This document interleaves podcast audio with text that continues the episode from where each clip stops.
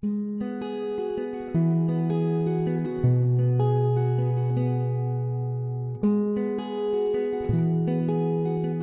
Hope Church.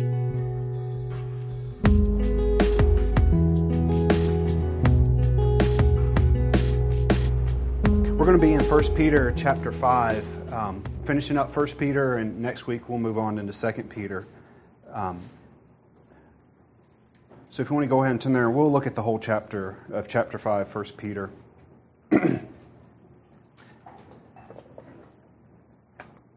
so starting at verse 1 of chapter 5, uh, it says, Therefore I exhort the elders among you, as your fellow elder and witness of the sufferings of Christ, and a partaker also of the glory that is to be revealed.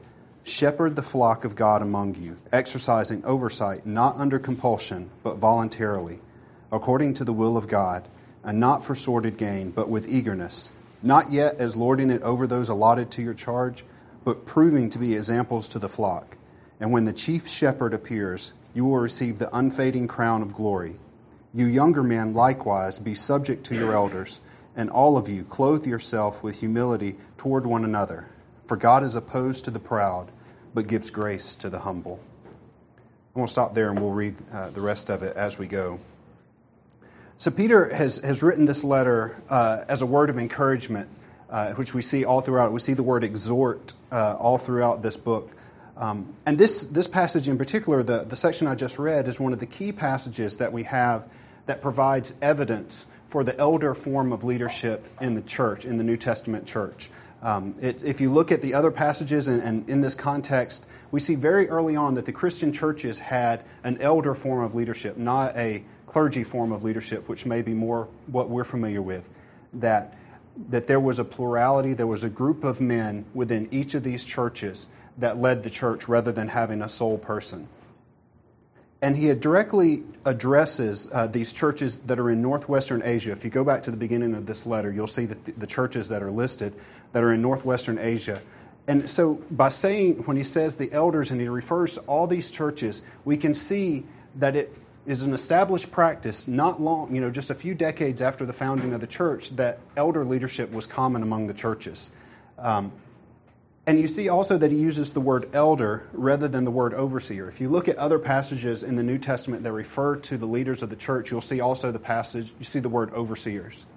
And they, they are kind of used interchangeably. But he uses the word uh, elder here because he's talking to a predominantly Jewish audience that are in these churches that have been, uh, Jewish Christian audience that has been uh, dispersed among these churches. There were also Gentiles that were a part of that, but primarily he was speaking to uh, Jewish Christians. An elder is a more common term for them because if you look at through the Old Testament, you see uh, the role of elders in the community, not so much in the religious leadership, but in the community leadership. So he's writing this letter to them and he's framing it in a way that they can understand. And while he doesn't necessarily give a doctrine for the elder leadership of a church, by writing the letter in the way that he does, it gives evidence for that. And as I said, he, he right at the beginning, he says, I exhort the elders. He exhorts encouragement. He's in, pointing them in the way that they should go. And he singles out the elders from the rest of the congregation for this particular part. You know that as we've been going through First Peter, he talks to different groups. He talks to wives and husbands, and he talks to different segments, and he talks to people who are working and things like that. So he's talking to this segment of the church now. And it's very similar to what Paul did in Acts chapter 20 when he's given his farewell address. He calls the elders from the church and speaks to them before he leaves. And he says, therefore, which always ties back to everything that he talked about before this. And so we remember last week he talked about the trials that, uh, that they would have to face, the sufferings, the persecutions. And it's the responsibility of the elders of a church to lead a church through those times of trials and suffering uh, so that they can do the right things through that, that they can follow God through it. And then he says that as a fellow elder, you know, remember Peter, the apostles really served as the elders of the early church in Jerusalem, you know, shortly after Pentecost. So Peter had experience as being a local church leader. He knew what it was like to deal with the day to day problems that people go through. Uh, and so this was not something that he was above, you know, even though his role now was somewhat different at, he knew what it was like to be a leader in a local church. So he understands that heavy responsibility. And then we go through in verse 2, we see where he says, shepherd the flock. He introduces this, uh, this common analogy of the shepherd and the flock. We see this, uh, probably one of the most famous Psalms in all the Bible, Psalm 23, uh, where David writes, The Lord is my shepherd, I shall not want, and just goes through this great illustration of how God takes care of us like a shepherd cares for his flock. And we see in John 10 that Jesus calls himself the Good Shepherd and goes through and describes all the way that he fulfills that role in our life as the Good Shepherd. And so, shepherding is really, and, he says, shepherd the flock among you, exercising oversight. And so, he gives shepherding, which is the figurative way of describing what the elders were to do. And then he says, uh, exercising oversight or overseeing as a literal representation of what they're supposed to do, providing that clarification. And then he gets he says uh, shepherd the flock. And some of your translations may have tend the flock there. And this is the same word that he, that jesus uses in john 21 when he's talking to peter. So this is this idea of shepherd the flock or tending the flock is very important to peter. If you go if you look back at john chapter 21 this is after jesus has been crucified and resurrected um, peter and the others have gone back to fishing and Jesus comes out to him and, uh, you know, did you catch anything? No. He said, well, throw it out again. And uh, they recognize, they says, because it's you, we'll do it. And so they brought, you know, a large load of fish in. And then they get to the shore, and Jesus is there cooking breakfast with fish. We're not really sure where Jesus got his fish, um, but he said, bring some of the ones that you have. And so after this, this great scene of Jesus appearing to them, uh, after his resurrection, he restores Peter. Remember, Peter denied him three times uh, during his trial. And in verse uh, 15, it says, When they had finished breaking bread, uh, when they finished breakfast, Jesus said to Simon Peter, Simon, son of Jonah, do you love me more than these? And he said to him, Yes, Lord, you know that I love you. And he said to him, Tend my lambs. And he said to him again a second time, Simon, son of John, do you love me? And he said to him, Yes, Lord, you know that I love you. And he said to him, Shepherd my sheep. He said to him the third time, Simon, son of John, do you love me? Peter was grieved because he said to him the third time, Do you love me? And he said to him, Lord, you know all things. You know that I love you. Jesus said to him, Tend my sheep. So, this is the command that Jesus has given Peter, and that Peter is giving the other elders uh, in the churches. Now, this, this shepherd metaphor uh, really points to the pastoral aspects of eldership, of church leadership. That the leaders are supposed to feed the flock, to gather the flock, to protect the flock, and to lead them. And it's important to see also that he says, uh, he says, to those allotted to your charge. The shepherds don't own the sheep, they're God's sheep. As, as elders of a local church, the elders don't own the flock they're entrusted to the elders. And so there's a responsibility there. It's God's flock, not ours. And this flock metaphor is not the only one to be used to the church. There's a lot of other metaphors that are used to the church. Um, we see, it, uh, I think in Peter also it says that the church is the pillar and support of truth. The church is called a holy priesthood, the temple of God, the household of God, the body of Christ, a holy nation. There's other metaphors. So we can't some elders would take this uh, view of a shepherd flock metaphor as an excuse to abuse the congregation, to get from the congregation what they want and what they need. And you can't do that. This is just one metaphor that shows one, one aspect or several aspects of how the church relates to its leaders. But there's plenty of others that we see that the church is a holy priesthood, which, we, uh, which we've talked about and that we try to practice throughout the life of our church. And then he warns them not, not to do this for sordid gain. Now, this is not a prohibition on elders being compensated. Uh, I talked about this back in October when we looked at 1 Corinthians 9, that Paul lays a very good case for why and how ministers should be compensated, even though he had chosen in that particular instance not to be compensated for his work because he didn't want that to be a hindrance. But the general practice was that elders and leaders in the church would be compensated. At least some of them would be. So if you're really curious on that, you can go back and listen to the podcast from October. But this is a warning against abusive and coercive practices because it was very common, even today, for church leaders to take advantage of those in the church and to extract from them, whether it's money or other things that are not the way that God would want us to lead the church. And it points to Jesus, uh, or it says that the elders are, have to prove to be examples to the flock. Now, sh- here's the difference between shepherds and those who take care of other animals. If you, I grew up out in the country. I didn't have a farm, but I knew lots of people who did. If you want to move a herd of cattle from one place to another, you get behind them, you get around them, and you make noise and you push them along. You drive the cattle to where you want them to go. Sheep are not like that. Sheep grow to know the shepherd's voice. And so the shepherd leads the way and then calls the sheep and they follow him because they like this is the shepherd. He takes care of us. If he's going that way that's the way we should go too. So there's a fundamental difference in the way that shepherds lead their flocks than how others would do it. And so that's the example for us as elders uh, in a church is that we have to lead God's way. We have to have God's motives, we have to have his attitudes, and we have to use his methods when we lead the church. It's not something we can just make up and do the way that we would want to because in our flesh, you know, anytime we have a you know, a person has an ability to exert some power or influence over somebody, there's a chance for it to be abusive or to go beyond what it should. And so as elders, of a church, the elders of a church have to be careful about this because it says Jesus is the chief shepherd. All of us, anyone who serves in leadership in the church, is under the chief shepherd, is Jesus. That's why we say Jesus is our one hope. He is our pastor, He is our chief shepherd. He is our perfect example. And he goes through their motivation that they should do this voluntarily. Uh, it should serving in the church in any capacity, but certainly in the role of an elder, should be voluntary. It should be from a God given motivation. It should not be like drafted soldiers, but like volunteers. You know, a drafted soldier, it, has been so long since the draft has been implemented here in our country that we may forget what that is. When you turn 18, guys, I don't girls don't have to do it, do you? Okay, when guys turn 18, we have to go to the post office or something like that and sign a form, give our information, that in the event that our country goes to war and they need us, they can compel us to go into service, with a few exceptions.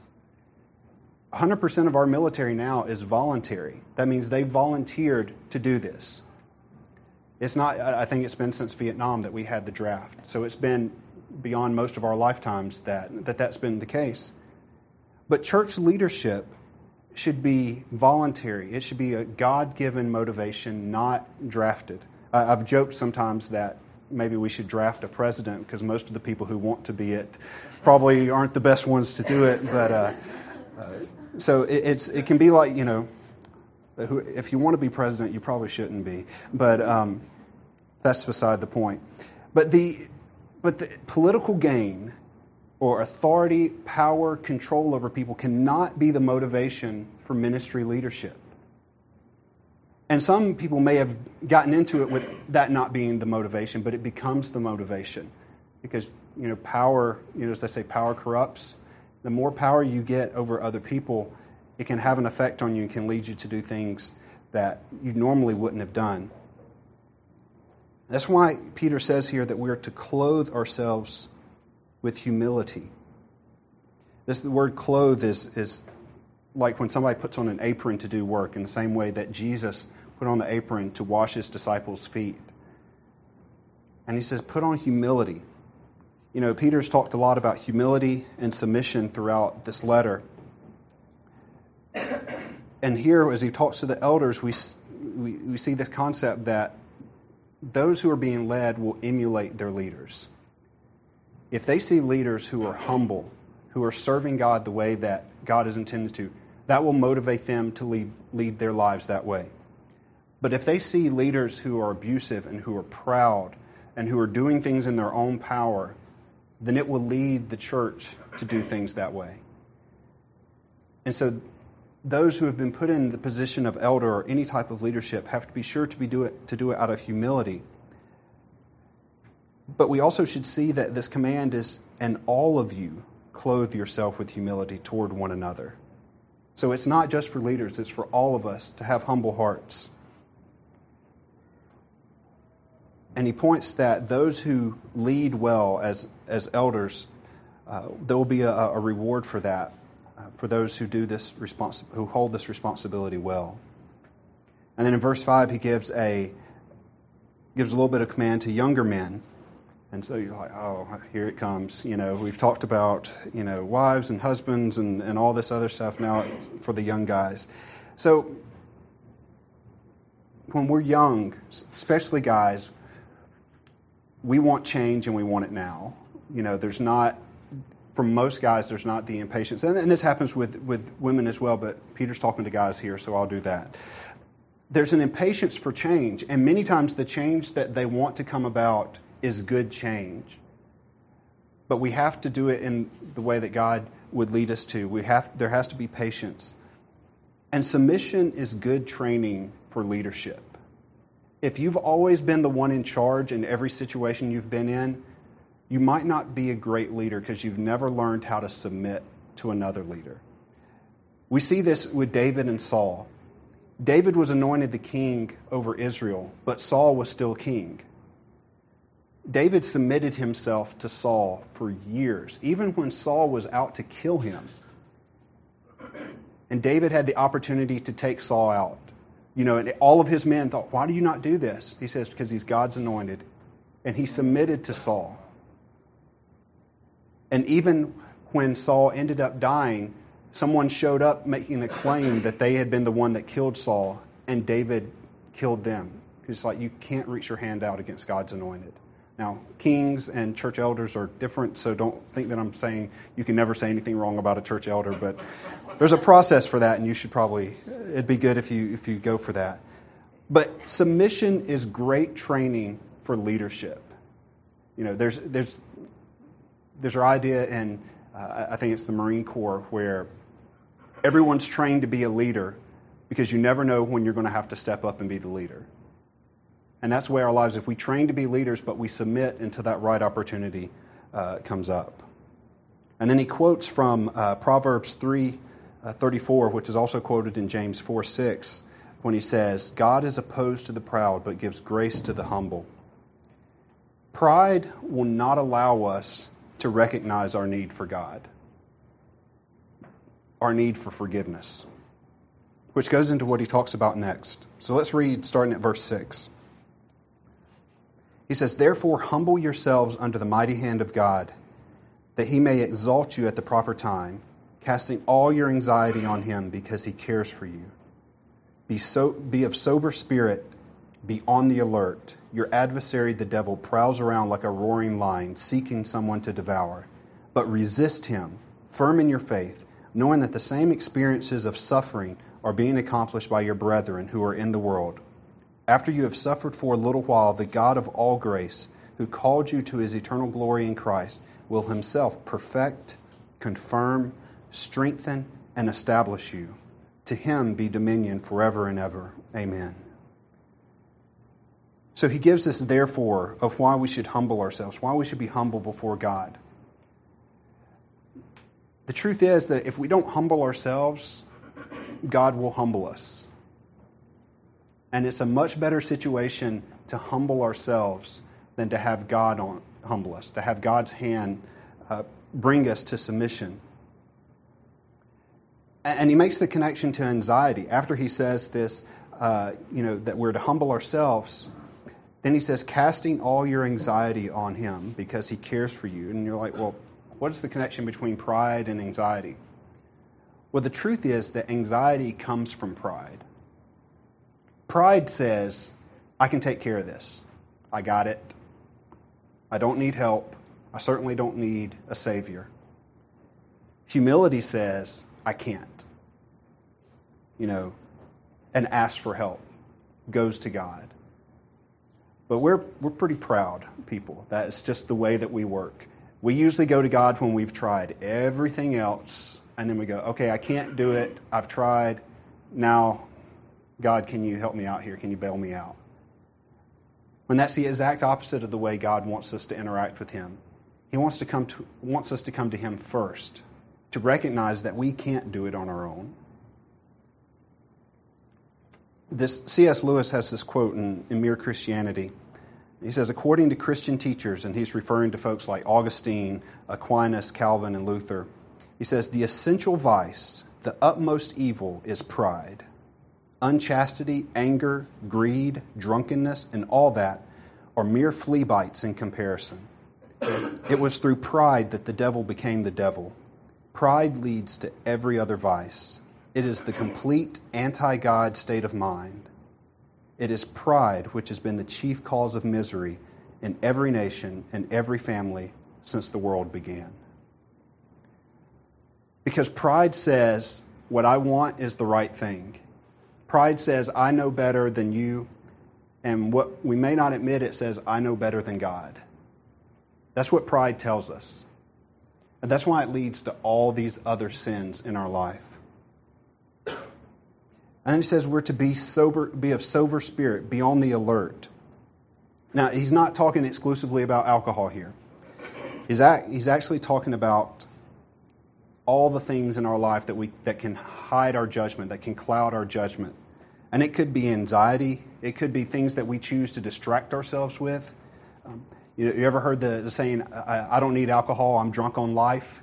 Well, you know, and usually that's kind of a good thing. You know, it's like, hey, life is just so awesome, I don't need anything else. But there's the other side of being drunk on life to where the things that we deal with every day in our life cloud our judgment and that we don't see things for how they really are. And he gives this warning because of the devil. And we don't talk about the devil too much. Um, and maybe we should. Because the devil is real and active.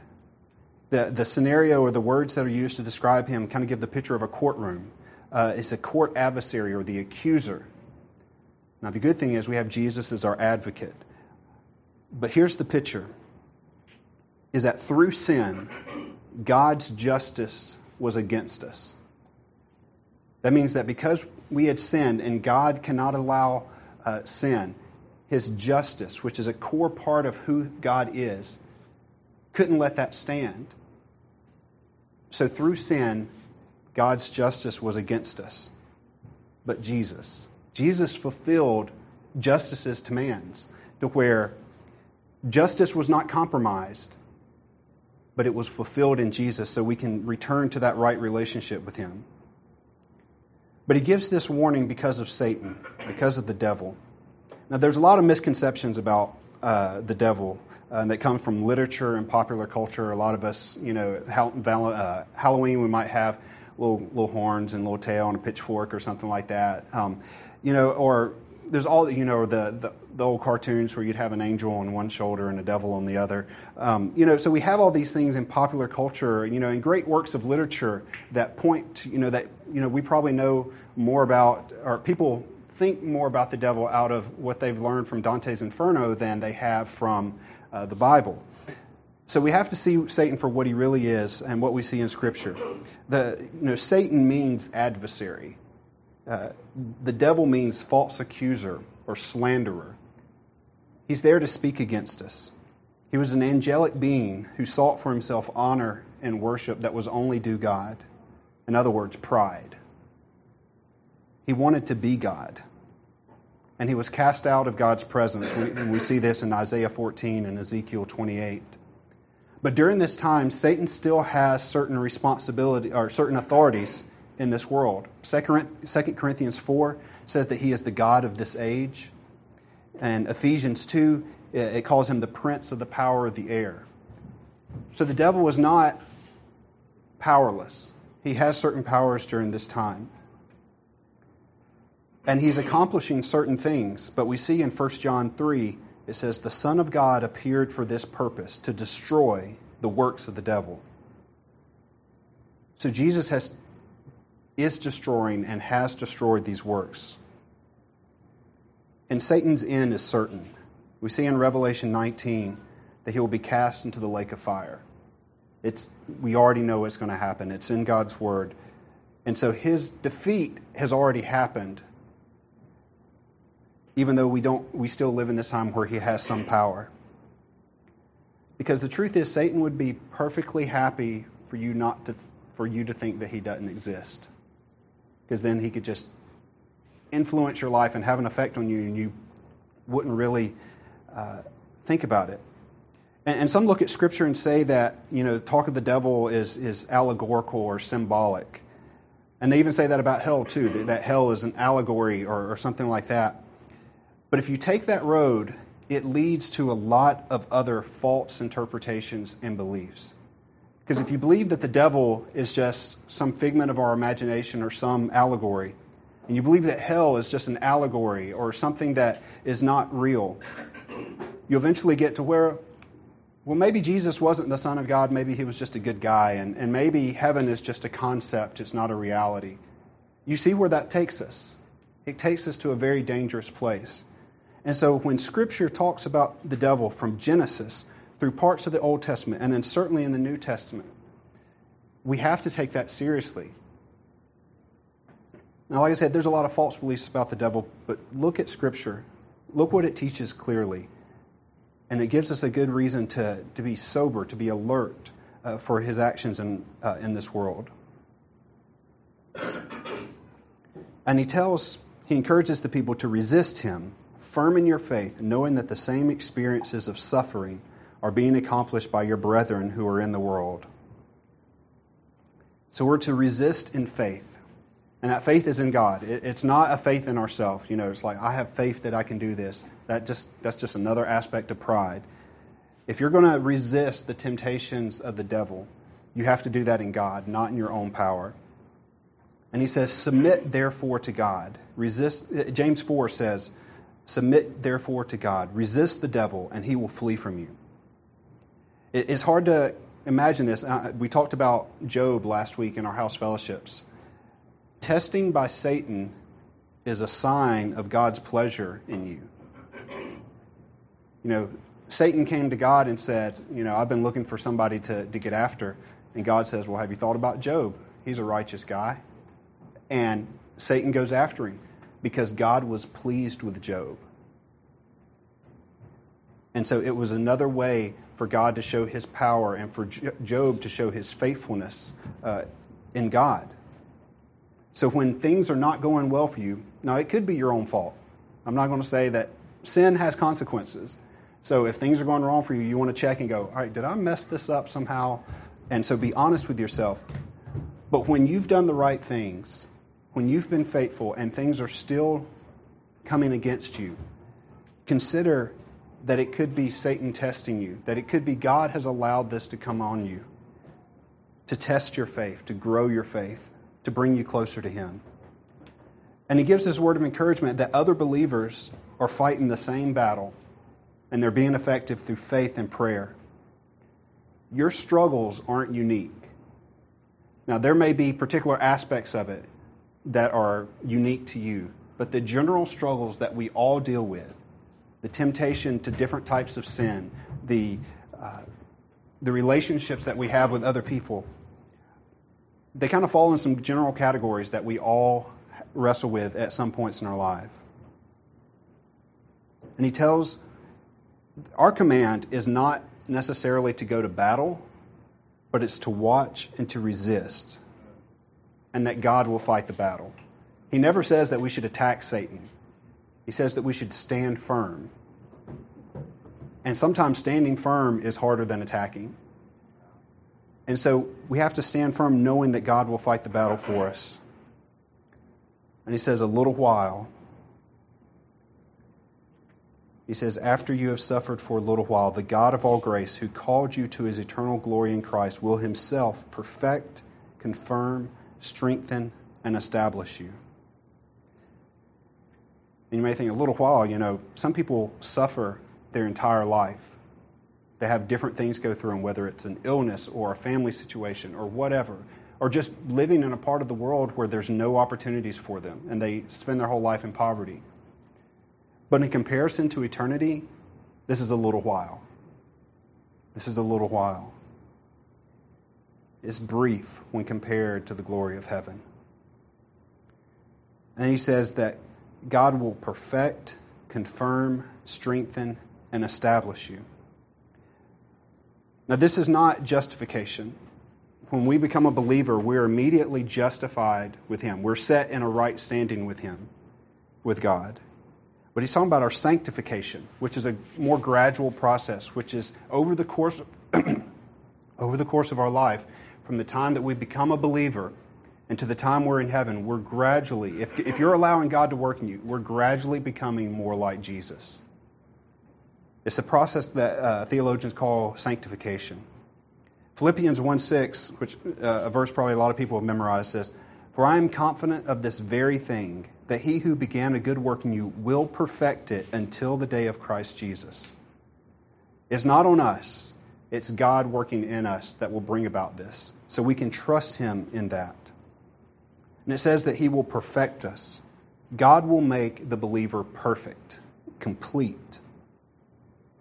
It says that he will confirm us, you know, that the believer's salvation is secure and that nothing will overthrow it. It says he will strengthen us, give us the spiritual strength of soul to withstand temptation and suffering, to bear our cross. That's God strengthening us. And he says he will establish us.